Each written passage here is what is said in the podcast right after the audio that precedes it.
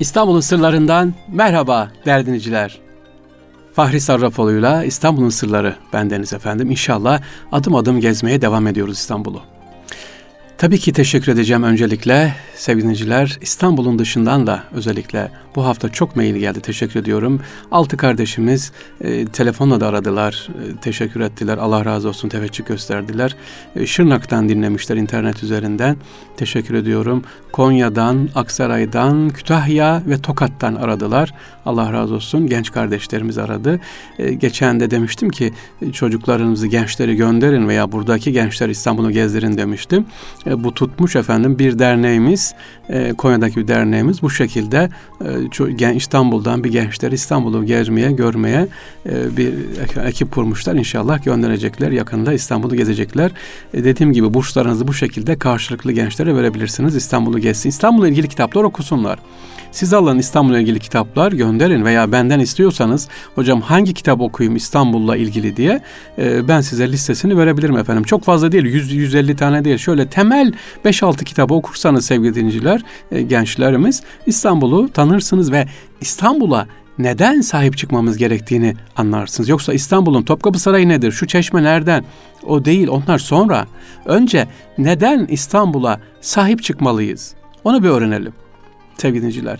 Neden İstanbul deyince herkesin ağzı açıyor böyle? E, Bulgaristan, Yunanistan sahip çıkıyor. Rusya sahip çıkıyor İstanbul'a. Bakın ben diyor Bizans'ın varisiyim diyor buyurun. Pek basında bu konuşulmadı ama bir kiliseler e, patrikhane, Rus patrikhanesi ile İstanbul patrikhanesinde bir sıkıntı vardı geçtiğimiz aylarda. Böyle hop hop kapandı gitti. E, herkesin gözü İstanbul'da. E biz İstanbul içerisindeyiz. E, Türkiye'de yaşıyoruz. İstanbul'umuzu bilmiyoruz.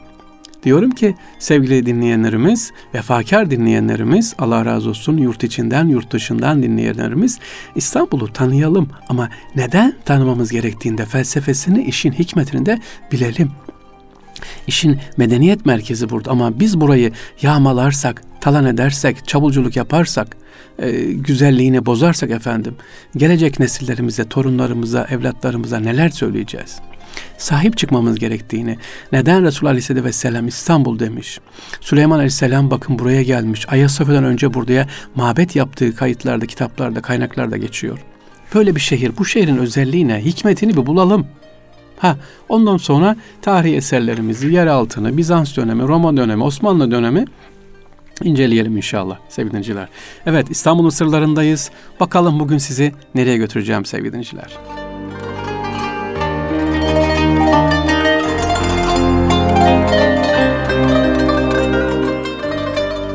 Değerli dinleyiciler, şimdi sizi Sahaflar Çarşısı'nın girişinde bulunan yani Beyazıt Camii'nin girişi, İstanbul Üniversitesi'nin önü, Sahaflar Çarşı'nın hemen yanında bulunan bir kütüphaneye götüreceğim.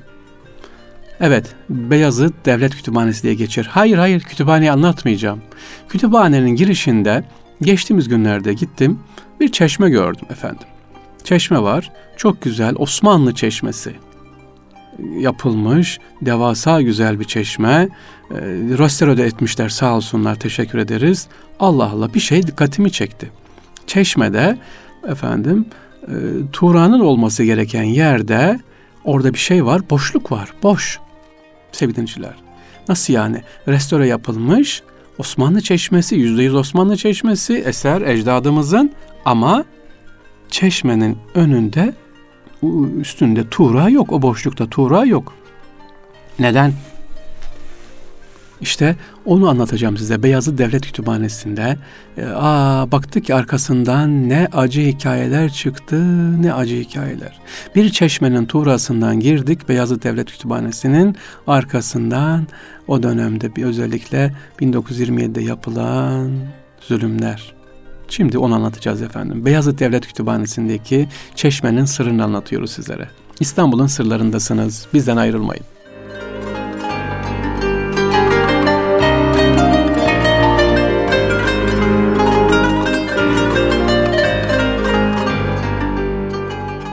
Sevgili dinleyiciler, Beyazıt Devlet Kütüphanesi'nin girişinde bulunan bir çeşme var. Çeşmeye dikkat ettiğimiz zaman ne kadar güzel ama küçük bir eksiklik var. Padişahın tuğrası yok. düşmüş diyebilirsiniz veya yapılması unutulmuş diyebilirsiniz. Hayır değil. İşgüzar bir bürokrat tarafından harf inkılabı sonrası bilerek kazılmış, sökülmüş. Evet, tıpkı Sultanahmet'te bulunan Cevri Kalfa Mektebi'nin girişindeki Tuğra'nın kazılması gibi. Bu çeşmenin Tuğra'sı da yok edilmiş.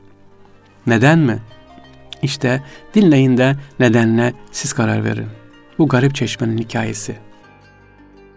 Efendim, yıl 1926. 29 Şubat 1926. Rize mepusu Ekrem Bey bir kanun teklifi verir. Gerek İstanbul, gerek Ankara'da Osmanlı dönemine ait tuğralar ve halkını tutsak eden hükümdarlara yazılan metiyeler binanın giriş kapısında sanki cumhuriyetimize meydan okurcasına durmaktadırlar diyor. Bu tuğra ve lefaların çocuklarımız zehirlemesine izin veremeyiz. Derhal kaldırılmasına ve yerlerine cumhuriyet arması konulmasına. Hayda. Buyurun. Buyurun. Rize mepusu veriyor 1926 yılında. Diyor ki Osmanlı tuğraları sökülsün diyor. E sökülsen o zaman camiyi de yık. Çeşmeyi de yık. Kütüphaneyi de yık. Madem istemiyorsun. Yok sadece o tuğra kaldırılsın diyor. E, metiyeler, kitabeler kaldırılsın, sökülsün diyor. Allah Allah. 1926 yılında. 29 Şubat. Peki ciddiye alınıyor mu? Meclis bu saçmalığı ciddiye almıyor. Güzel. Milli Eğitim Encümenine gönderiyor. Başından savmış. Ama garip encümen teklifi yerinde bulur ve karar verir. Bakın karar nasıl çıkıyor. 1926'daki verilen Rize mebusunun verdiği tekliften sonra karara bakın. Sanat değeri olan levhaların sıvanmasına, diğerlerinin kazınmasına, yerlerine Cumhuriyeti öven yazılar yerleştirilmesine mutlaka karar verilmiştir diyor. Evet, bu Tuğra ve Arma ve kitabe bulunan hususi binalar, yazılar kaldırılmadıkça faaliyete münasebette tahsis olunamaz dedi. Uzun uzun uzun gerekçeler var efendim. Anladınız mı şimdi? Ee, Sultanahmet'te Cevri Kalfa, e, Fatih'te e, bir zamanlar İstanbul Üniversitesi'nin girişinde de vardı sevgiliciler. Hani 500 TL'mizin üzerinde vardı. Tekrar kaldırıldı, TC'ye kondu. Şimdi tekrar tuğrası geldi ya. Bunları kim kaldırmış? 1926'da olmuş o işte. Bir milletvekilinin ve bunu da meclis kabul etmiyor ama encümen kabul ediyor. Meclisten geçmiyor ha. Evet. Bu emanetler. Yani yolda gittiğiniz zaman bu tura niye düşmüş? Neden yok?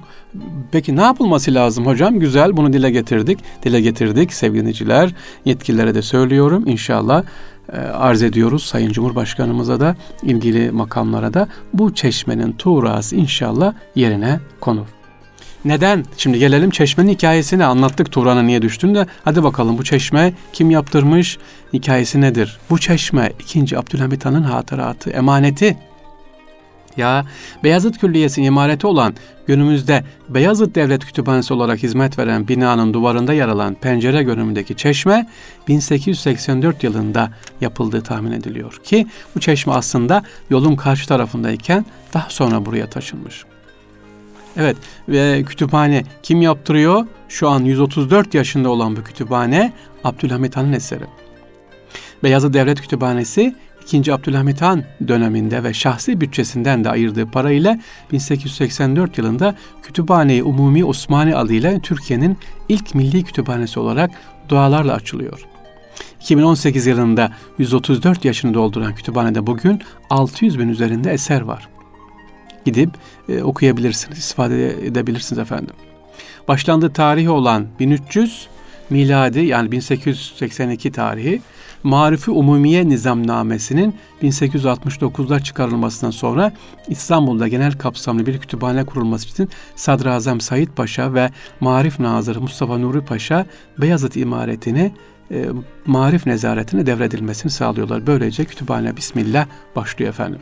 1027 Eylül 1882'de başlayan çalışmalar 2 yılda tamamlanıyor. 1884'te kütüphane açılıyor.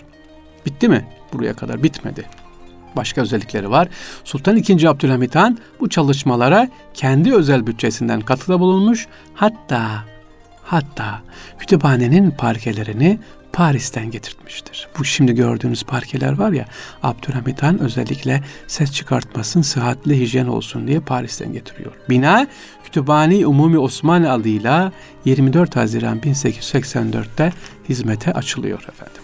Ha bu arada e, bir parantez açayım şöyle bir ara vereyim. E, bu araştırma yaparken ya bu çeşme nedir dedim. Kim yaptırmış, nereden nereye gelmiş diye yetkilileri aradım sevgili dinleyiciler. Ama doyurucu bilgi bulamadım. Yine ne varsa efendim Allah e, razı olsun emeğe geçenlerden, efendim e, tarih kitaplarımızı yazanlardan Semavi Ece hocamızın kaynaklarında buldum. Efendim araştırdım.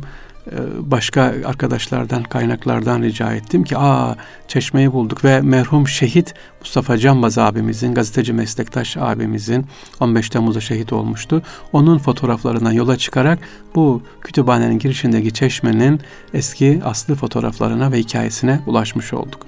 Yani şu ana giren çıkan da oradakiler de bu çeşmenin hikayesini bilmiyorlar efendim. Evet. Devam ediyoruz şimdi. Beyazıt Devlet Kütüphanesi'ndeyiz. Aynı anda bu kütüphanede sevgili dinleyiciler 400 kişi istifade edebiliyor. 400 kişi. Neresi radyosunu yeni açanlar için söylüyorum. Beyazıt Devlet Kütüphanesi'nin önündeki çeşmeyi ve kütüphaneyi anlatıyorum. Sahaflar Çarşı'nın girişinde Beyazıt Camii'nin hemen önü İstanbul Üniversitesi'ndeki avlu meydandaki bulunan meşhur de Beyazıt Devlet Kütüphanesi ve Çeşmesi.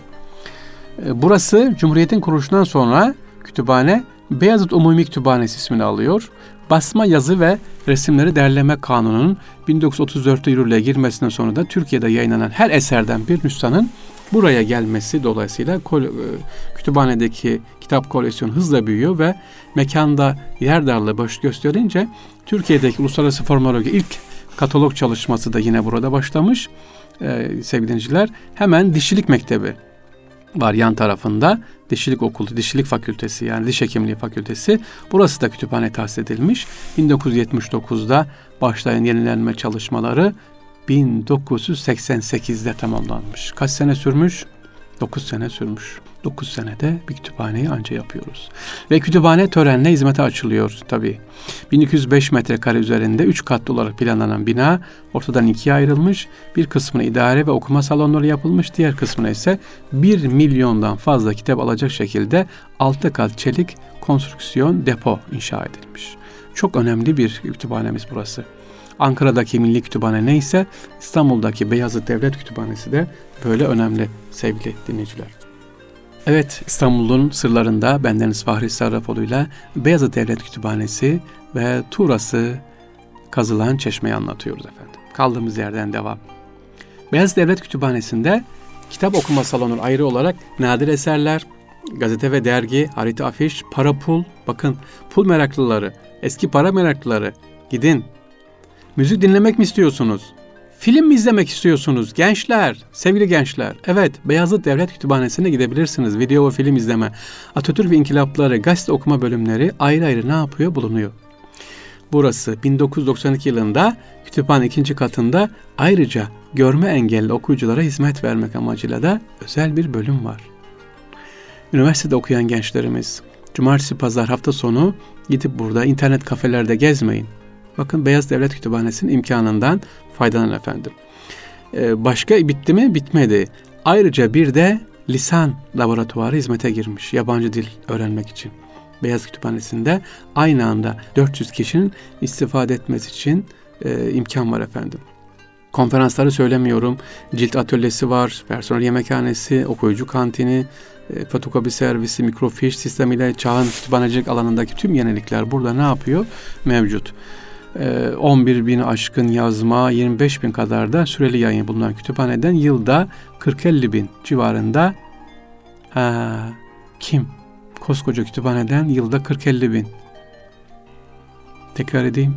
Yılda 40-50 bin kişi giriyor. Bir yılda 365 günde ancak hadi 50 bin kişi giriyor. Böyle güzel bir kütüphaneye.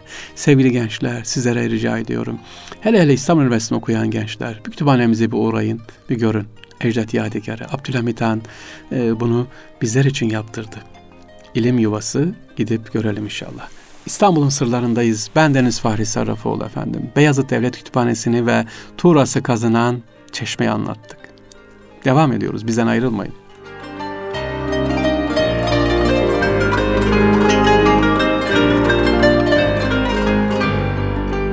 Galata'da bulunan Şişhane'nin olduğu bölge var ya Beyoğlu bölgesine Pera deniyor tamamına Pera. İşte orada Pera Palace Oteli var. E, o oteli size kısaca anlatacağım. Çok kısa. Bu bina 19. yüzyılın sonlarında başladı. Dünyaca ünlü Orient Express 1888 yılında Paris İstanbul seferi başladığında İstanbul'da Orient Express yolcunun alışık oldukları böyle lüks sunabilecek bir otel yoktu.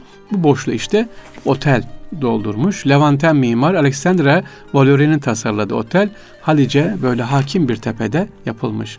Bu otelin özelliği ne gittiğiniz zaman? Ha hocam oteli bize niye anlatıyorsun? Gidip görebilir miyiz ki? Girebilirsiniz. E, girişte efendim e, özellikle asansörünü mutlaka görmenizi istiyorum. İlk asansör burada var. Bakın başka özellikleri de var bu binanın. İstanbul'da Osmanlı sarayları dışında elektriğin verildiği ilk bina burası. Onun için gidip görün hala eski dizayn şeklinde o elektrik ampullerin, lambaların dizaynlarını görürsünüz. Bu bir. İlk elektrikli asansörün burada göreceksiniz tarihi asansör aynen muhafaza edilmiş ve ilk akar sıcak suyun bulunduğu bina. Otellerde hani açıyor, şimdi gidip açıyorsun değil mi? Hop sıcak su geliyor. O dönemde yoktu. Dışarıdan kaynatıp anca banyoya geliyor o kadar. Bu dönemde ilk akar sıcak suyun bulunduğu bina Pera Palace Oteli. E, görebilir miyim diyorsunuz. Görebilirsiniz. Böyle onar kişilik grup ben bazen ekip götürüyorum gençleri gezdiriyorum. E, lobisine girebilirsiniz. Efendim orada e, ziyaret edebilirsiniz. Değişik o dönemleri anlatan dizaynda yapılmış tasarımları da var. Türkiye'nin Avrupa standartının ilk oteli Pera Palace. Ha size oteli tanıtmayacağım yanlış anlamayın aman gidip kalın demiyorum. E, sadece o dönem içerisinde İstanbul'un Avrupa'ya açılan yüzünün olduğu tek otel. Bizde hep ne var o dönemlerde? Hanlar var. İşte Valide Han var. Diyoruz ya sadece çarşı için değil Valide Han ya da diğer hanlar. İnsanlar kalıyordu orada. Otel menfumu bizde o dönemde yavaş yavaş ne yapılmaya başlamış? Yerleşmeye başlamış. Efendim.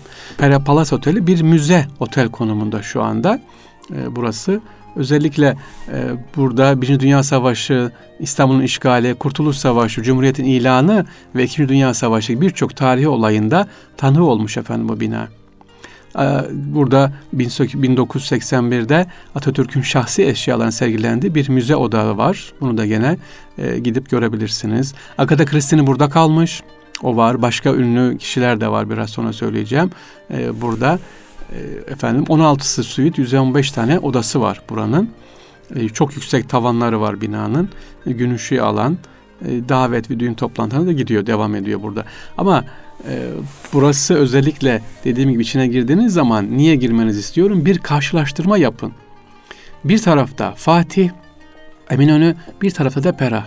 O dönemde biz neyle uğraşıyoruz? Balkan harpleri, Osmanlı-Rus savaşı ama bir tarafta da zenginlerin uğraştığı, geldiği yer meraklı yer. Halk neyle uğraşıyor? Ee, diğer kesim başka farklı neyle uğraşıyor? Ve biz kendimizi yetiştiremediğimiz için yani çağı, gündemi yakalayamadığımız için bakın e, sevgili dinleyiciler dışarıda ne yapıyor? Bize zorla gündem dayatması yapılıyor. Hocam bir otelden nereye geldiniz? Gidin görün de o zaman anlarsınız. Bir dediğim gibi Eminönü'ne bakın, bir Fatih'e bakın o tepe başından. Bir de otelin içine girin. O dönemdeki batı tarzını, Avrupa tarzını görün. Merak bizdeki merak var ya hani Avrupalı olalım diye. Avrupalı olalım şekliyle, kıyafetiyle değil, teknolojisiyle efendim bilgisini alalım. Onun için alalım. Bakın tek otel o zamana kadar yapılmış olan tek bir bina burası. Evet İstanbul'un sırlarında önce dedik Beyazıt Devlet Kütüphanesi'ni anlattık. Çeşmesine tuğraların söküldüğünü anlattık. Nasıl sökülmüş? Ee, bir milletvekili dilek, kanun teklif veriyor ama meclis kabul etmiyor. Fakat milli eğitim kabul ediyor. Tak tak tak sökülüyor. Onu anlattık ve ilk asansörü, ilk elektriği, ilk sıcak suyu olan otelinden kısaca bahsettik efendim.